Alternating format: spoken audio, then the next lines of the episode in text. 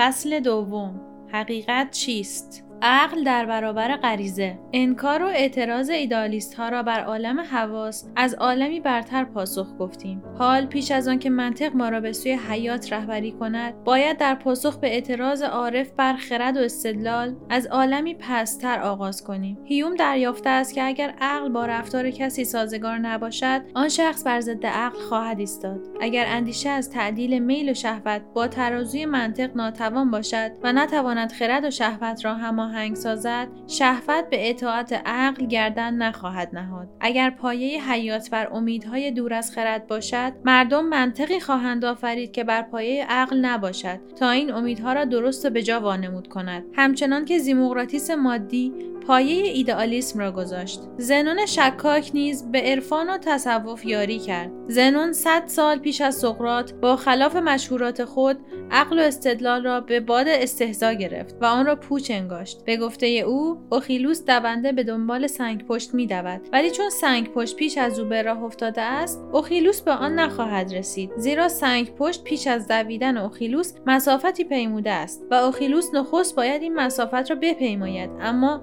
در این مدت سنگ پشت نیز مقداری راه رفته است و اخیلوس باید آن را نیز در ظرف مدتی بپیماید که در طی آن باز سنگ پشت راهی رفته و همینطور تا غیر نهایت یعنی اخیلوس به سنگ پشت نخواهد رسید و نتیجه آن که عقل در اثبات حقایق ناتوان است و کاری از او ساخته نیست. همچنین زنون در خلاف مشهورات خود گفته است که تیر از کمان در رفته ساکن است و راه نمی رود. زیرا مادام که چیزی در آنی معین در مکانی معین است ساکن است. و تیر رها شده نیز در هر آنی در مکانی معین است یعنی ساکن است و در تمام لحظات پرش آرام. آناتول فرانس می‌گوید هیچ حقیقتی را نمی‌توان با دلیل ثابت کرد بلکه می‌توان ضد حقیقت را ثابت کرد. چنان که زنون تیر پرتاب شده متحرک را ساکن دانست اما ضد این مطلب را نیز می‌توان ثابت کرد. به همین جهت دریافتن حقیقت کار دشواری است. مردم یونان و روم در همان حال که جویای لذت بودند زاهد و ریاضتکش نیز بودند. اگر عقل را مخالف شهوت میافتند به آسانی به بند خرد گردن مینهادند و با آنکه بر ادعاهای عقل لبخند می‌زدند از آن پیروی می‌کردند. اما نیروی مرموز عرفانی که همواره سر و کارش با امیدها و آرزوهای انسانی است از شرق به یونان تاخت و آن شاخ ناتوان عقل را که در آنجا تازه ریشه دوانده بود از بیخ کند. وحی و الهام به تسلای رنجدیدگان آمد. و با ویرانی یونان و تنگدستی یونانیان خرد نیز از آنجا رخت بربست و ایمان که هرگز نمی میرد فاتحه دنیای اقلانی قدیم را خواند. دیگر با کلام معجز نظام خداوندی عقل ارزشی نداشت و هرچه آیات آسمانی ناممکن تر می نمود ایمان به آن افتخار بیشتری می آورد. شعار میلیون ها برده این شد که چون محال است باور می کنم. پانزده قرن تمام مایه سنجش حقیقت و عقل و حس نبود بلکه محفل روحانیان و کتب آسمانی بود. کلیسا در اینکه به علمای دین اجازه داد تا وحی و الهام را با عقل و برهان سازگاری دهند اشتباه بزرگی کرد. چه اطمینانی بود که این بازی به آرامی دوام یابد. یا در نتیجه واقعی ناگهانی صاحبان مغزهای تابناک جانب خرد را نگیرند. از غذا چنین هم شد. دکارت عاشق عقل شد. اسپینوزا مجذوب آن گشت. برونو در راه آن با آتش رفت و هرچه دلدادگان عقل بیشتر آزار دیدند بیشتر فریفته آن گشتند. پرستش عقل خود دین و عقیده ای گردید. جنبش روشنگری اروپا ایمان آزاده به کمال بیپایان انسانی را بر روی این عقیده بنا نهاد. انقلاب فرانسه بهر پرستش خداوند زیبای عقل معابدی برپا کرد. هیچ برتری و فضیلتی نبود که عقل به انسان نمیبخشید. در چنین هوای صافی روسو ناراحت بود. رنج زیاد دیده بود و به ایمان زیاد نیازمند بود. اگر عقل چهره خود را به او مینمود آن حالت را بیماری مینامید. می‌گفت به جرأت اعلام می کنم که حالت تفکر حالتی غیر طبیعی است و انسان متفکر حیوان فاسدی است. داستان شرق و یونان از نو زنده شد. مردم در زیر سلاح حیات و انقلاب و فتنه و افتخار دوباره به ایمان برگشتند و این عقب نشینی را بازگشت به غریزه و احساسات نام نهادند. دوموسه گفت باید خرد را دور انداخت و علیت و برهان و علم را به درجه مفروضات و احتمال پایین آورد. چابک ترین آنها یعنی کانت سخنان زنون را تکرار کرد و به اروپاییان گفت که تا دلشان بخواهد می توانند به خدا و اختیار و پایندگی روح معتقد باشند. زیرا عقل از قبول این امر که انسان با سعی و عمل به بهش می رود ناتوان است. شوپنهاور عقل را بنده مطیع اراده دانست و فروید با هزاران مثال ثابت کرد که عقل امری قشری است. و با دلیل قابل احترام روی شهوات جسمانی را پوشانده است. نیچه گفت غریزه از هر عقلی باهوشتر است و برکسون مانند مادیون به تب ذهن و عقل را سینمایی دانست که صور بی حرکت آن از به هم پیوستگی حیات و معنویت روح بی بهرند. این دوره طولانی که از امیل تا تکامل آفریننده می کشد و از روسو و کانت آغاز می کند و از راه شوپنهاور و نیچه و برکسون و ویلیام جیمز می رسد و از راه شوپنهاور و نیچه به برگسون و ویلیام جیمز می‌رسد واکنش اصر رمانتیک به عقل است. امروز باید جنگ کنفوسیوس با لاوتسه و سقرات با زنون و ولتر با روسو از سر گرفته شود تا از عقل در برابر غریزه و شهود و عرفان و ایمان مرموز دفاع شود و عقل از نو بر تخت خود بنشیند. غریزه چیست؟ اگر آخرین سخنان بابروز را در روانشناسی بپذیریم باید غریزه را امری پوچ بدانیم و آن را دور بیاندازیم اما همین که می‌بینیم کسانی که آن را از در راندند از پنجره برمیگردانند به همان شراب کهن در جام کهن خورسند می‌شویم و همه کشش های ارسی خود را از رفتن و دویدن و خوردن و بازی کردن و جنگ و گریز و جفتجویی و علاقه به فرزند غریزه مینامیم. اینها اموری است که در طی تاریخ طولانی انسان برای رفع نیاز نیازمندی های دائمی او بیان که به تعمل و اندیشه نیاز افتد بست یافته است. اما این امور فقط با اوضاع ثابت کهن سازگار است و برای برآوردن هوایج دوره زندگی ابتدایی و سیادی انسان پیدا شده است. وگرچه آنجا که مجالی برای اندیشه نیست سودمند است. اما انسان را بیشتر با گذشته میپیوندد تا به امروز. کودک از راه غریزه از مار میگریزد اما از تفنگ پر نمیهراسد و با آن بازی می‌کند. گاهی ممکن است حکیمی ژرفبین سراسر زندگی خود را گرفتار عروسکی بیمغز کند چنان که سقراط با گزانتی به ازدواج کرد و گوته دلداده کریستیان شد. از راه غریزه است که از رعد و تاریکی میترسیم اما از مالاریا و تب زرد بیمی نداریم. به مردم مستعد محروم از تربیت رحم نمیاریم ولی به زخم خونین گدایان دلسوزی می‌کنیم. از بیعدالتی بزرگی چندان تکان نمی‌خوریم که از دیدن کمی خون. از نادانی و ابلهی و تنبلی خود چندان رنج نمی‌بریم که از ریشخند پیشخدمت انعام ناگرفته. غریزه شاید برای زندگانی ابتدایی دوره شکار کافی بود. محرکات طبیعی ما برای آن دوره مناسب است. نه دوره کشاورزی و به همین جهت است که در جوانی زودگذر خود بازگشت به طبیعت را آرزو می‌کنیم. اما آنجا که تمدن آغاز شد دیگر غریزه کافی نبود و زندگی از عقل یاری جست. روزگار عقل از کی آغاز می گردد شاید از آن هنگام که امواج عظیم یخ از قدس سرازیر شد و هوا را یخبندان کرد و تقریبا همه جا گیاهان را از میان برد و انواع بیشمار حیوانات بیپناه ناسازگار با محیط تازه را نابود ساخت. از بازماندگان این انواع عدهای خود را به منطقه باریک استوایی زمین رساندند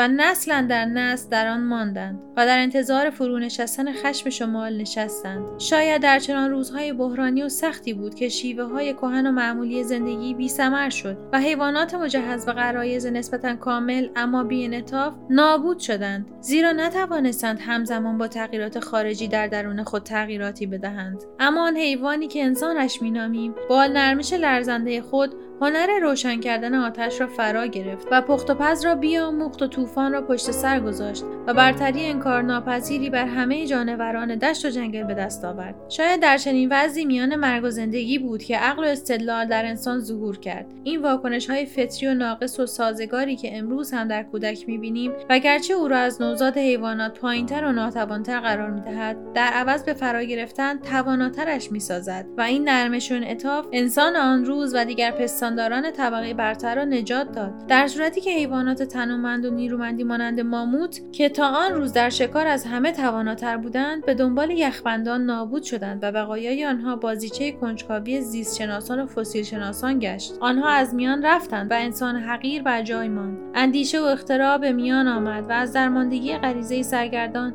فرضیات نخستین پیدا شد. اقدام اول به جمعآوری دو با دو و نخستین مطالعات پرزحمت در تشابه کیفیت و نظم امور متوالی. و نخستین تطبیق امور فرا گرفته شده با اوضاع نو آری همه اینها واکنش های غریزی بیواسطه را به شکست کامل دچار کرد. در این هنگام نمونه از اعمال انسانی به صورت اندیشه و ابزار اقلانی درآمد. پاسداری و کمین شکار به دقت ترس و گریز به احتیاط و تحمل جنگجویی و حمله به کنجکاوی و تحلیل امور و دستکاری به تجربه بدل شد. حیوانی که سر پا ایستاد و انسان شد. هنوز اسیر هزاران عامل بود و در برابر خطرات بیشمار ترس و لرز مقاومت می‌کرد. ولی در همین راه ناپایدار آماده تسلط بر کره زمین بود. امروز هم عقل از چنین مقدماتی شروع به رشد می‌کند و به گفته گراهام والاس عقل هنوز هم تا اندازه غریزی است. هنگامی که وضع تازه پیش میآید از روی غریزه به تردید میافتیم و از این راه وجوه مختلف مسئله واکنش های خاص خود را تولید می کند تا آنکه پاسخ ما در برابر وضع و مسئله کاملا مفهوم به صورت واکنش پیچیده و نسبتا کاملی در میآید. واکنش پاسخی موضعی به محرکی موضعی است. مثل خاراندن جای زخم غریزه پاسخی کلی به عاملی خاص در وضعی خاص است. مثل راه افتادن به دنبال صورتی زیبا.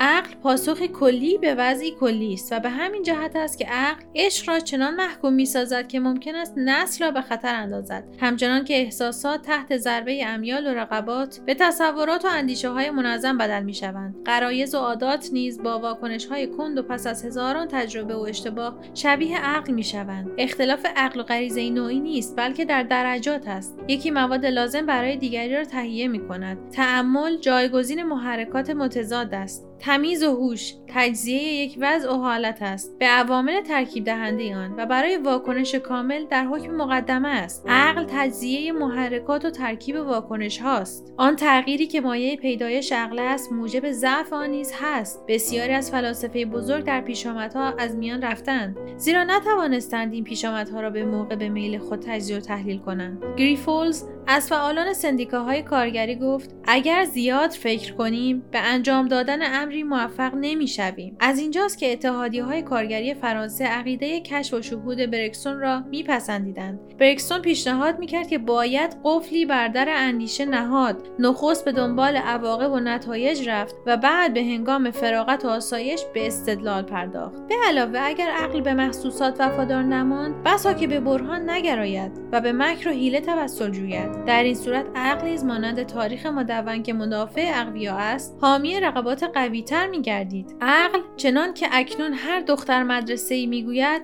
می‌تواند هنر معقول نشان دادن شهوات باشد. بسا می شود که عملمان نتیجه استدلال نباشد بلکه چون می‌خواهیم آن را انجام دهیم دلیلی برای آن میتراشیم. آسانترین امر آن است که از امیال و آرزوهای خود فلسفه ای بسازیم. باید مواظب بود که کمونیست بودن ما معلول تنگ دستی و محافظه کاری ما نتیجه توانگری ما نباشد. هر فلسفه ای که بیشتر برای ما خوشایند باشد بیشتر مورد سوء زن است. برتان راسل خوب گفته است. آنچه ما نیاز داریم نیل به اعتقاد نیست بلکه تغییر دادن وضع موجود است. به علاوه ممکن است تفکر به شک و تفنن و بیهودگی بکشد. در برابر هر دلیلی دلیلی مخالف وجود میآید. درست مثل سرنوشت قانون دوم حرکت. آناتول فرانس به برستون گفت این که می‌گویی مسلما درست است ولی نقیض آن نیز درست است. همو این گفته را از بارس عارف نقل می کند فرق میان دلیل و بازی لفظی آن است که بازی لفظی را نمی شود ترجمه کرد. ولی عقل آلت ناقصی است مثل چشم انسان و علم طب. ما از آن در حدود آنچه طبیعت و تقدیر اجازه می‌دهد می توانیم به وحش احسن فایده بگیریم. شکی نیست که غریزه بعضی امور را بهتر از عقل انجام می‌دهد. شاید در حضور کلوپاترا ولع آنتونی بهتر از تفکر قیصر باشد. دوست داشتن و از دست دادن خوشتر از نیکو اندیشیدن است. ولی چرا؟ زیرا غریزه عمیقتر است. یا به کشف و شهود چنین یافته ایم نه بلکه برای آنکه تجربه بلی همان احساس متراکم به ما آموخته است که لحظه عشق به سالیانی اندیشه میارزد. استدلال و پیرو عقل بودن به خاطر محبوب بودن آن نیست بلکه برای لزوم آن است. دنیای امروز ما چنان سیال و لرزان است که واکنش های حاضر و آماده به درد آن نمی‌خورد. ممکن است در برخی از امور معمول معتاد از قبیل مادری و خانداری و کشاورزی غریزه سودمند باشد ولی امروزه عقل در این امور نیز خود را داخل کرده است. مثل تهدید امر مادری از راه پیشگیری از آبستنی و ورود صنعت امروز به امر خانهداری و ارتباط مزرعه دورافتاده قدیم با دلالان و بازارهای بزرگ و سرمایهداران قوی. پیروی از غرایز برای شهرنشینان روز به روز خطرناکتر میگردد. زیرا غرایز خودخواهند و تنها برای خود کار می‌کنند و تنها ارزای خود را می‌خواهند. ولو به قیمت فدا کردن همه شخصیت. هر غریزه جزئی است که مدعی سلطنت بر کل است. فقط با وصل این اجزا به هم می‌توانیم به روشنی و کمال و سلامت و خردمندی برسیم مثلا ببینید که غریزه جنسی چگونه شخص را به جفتگیری و گاهی به اختلال و آشفتگی میکشاند. این غریزه در عین شدت محدود است و به نتایج توجهی ندارد. از روی غریزه ازدواج می‌کنیم و از روی عقل طلاق می‌دهیم. هر دختری ممکن است از راه این غریزه خود را به آغوش نخستین سربازی که می‌بیند بیاندازد. این غریزه ممکن است هر شوهری را زناکار کند و هر مادری را فقط مادر سازد. یعنی به محض باز کردن کودک از شیر دوباره آبستنش سازد تا عقل و اختراع وسایل تولید را بیافزاید. غریزه جنسی دهان روزخاران را بیشتر کرده است. به همین جهت است که با همه بهبود وسایل تولید بشر هنوز در تنگ دستی است. مرد گرسنه همین که به تعام می‌رسید از روی غریزه چنان می‌خورد که تا گلو پر می شود و میترکد. کودک تازه به راه افتاده از روی غریزه به شادی تمام از که پله ها و لبه ایوان راه می رود از روی غریزه از شیر قران قفس باغ وحش می ترسیم سرباز ترسوی تازه کار در جنگ از روی غریزه مانند حیوان سرخدندان خونال آلوده چنگال می شود و سرمست از نفرت و, سر... و سرمست از نفرت و سرخوردگی با مرگ پلیدی هماغوش می شود اما فرمانده متفکر و آگاه در پشت جبهه سالم ایستاده است و داستان پیروزی خود را می نویسد و پیروزمندانه به وطن باز می گردد پس خانقاه را با کشف شهود نامعلومش به برادران صوفی خود باز گذاریم تا با ایمان تسلی بخش لرزان خود خوش باشند و غریزه روشن بیواسطه را به جنگلیان و بیشنشینان ببخشیم. کنفوسیوس می‌گوید؟ فرق انسان و حیوان خیلی کم است. ولی بعضی از مردم همین چیز خیلی کم را نیز دور میاندازند. اما ما سرنوشت خود را به عقل و حس می سپاریم و زندگی را آزمایش اندیشه خود می سازیم گرچه مطمئن نیستیم که سعادت یار ما باشد زیرا شادی معرفت همچون کیف عاشق به رنج درآمیخته است. هرچه بر اندیشه ما بیافزاید خیلی از یقینیات گذشته را از دست خواهیم داد و بسیاری از مسلمات سراب خواهند شد. اما زندگی بدون تعقل سزاوار انسان نیست. و سقراط بودن و به زندان رفتن بهتر از دیو بودن و بر تخت نشستن است برای ارتباط با ما آیدی صوفی underline کاپل را در اینستاگرام جستجو کنید.